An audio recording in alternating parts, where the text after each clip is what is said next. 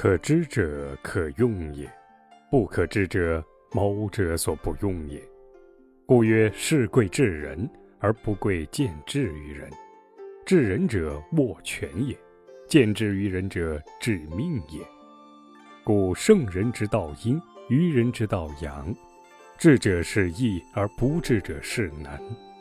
以此观之，王不可以为存，而危不可以为安。然而无为而贵智矣。智用于众人之所不能知，而能用于众人之所不能见。即用见可，否则视而为之，所以自为也；见不可，则视而为之，所以为人也。故先王之道阴，言有之曰：天地之化在高与深。圣人之至道在隐与匿，非独忠信仁义也，忠正而已也。道理达于此之意，则可与语；犹能得此，则可以估远近之意。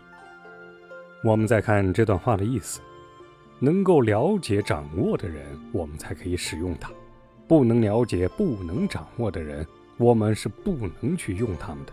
所以说，做事贵在控制别人，而千万不可被人所控制。控制住别人，你就掌握了全变的主动权；被别人控制，你的命运就掌握在了别人的手中。由此而论，圣智之人做事总是在暗中用手段，愚蠢的人才在明处咋咋呼呼。因而，圣智之人做起事来就很容易。而愚蠢的人做起事来就非常的难。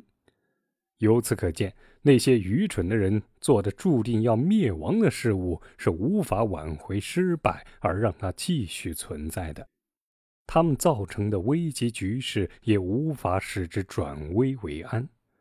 圣智之人做事，表面上好似没有什么道理，实际上暗中早已使足了智谋，用智。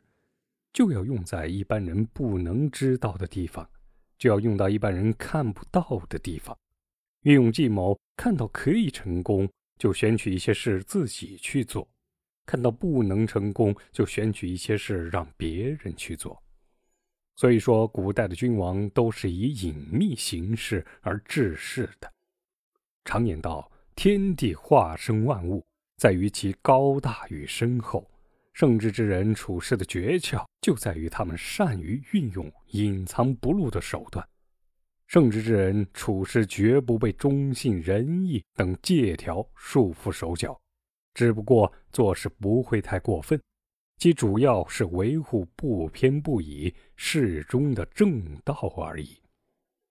能够明白这种道理的人，我们才值得与他议事；能够掌握这种道理的人。我们才可以和他设计各种的计谋，远近的人都可以得到教化。谋篇的原文部分就给大家分享到这里，后面会给大家带来更多的实际案例，帮助大家理解谋篇的实际运用。感兴趣的朋友可以在评论区留言，让我们一起探讨计谋术的核心与运用。谢谢大家。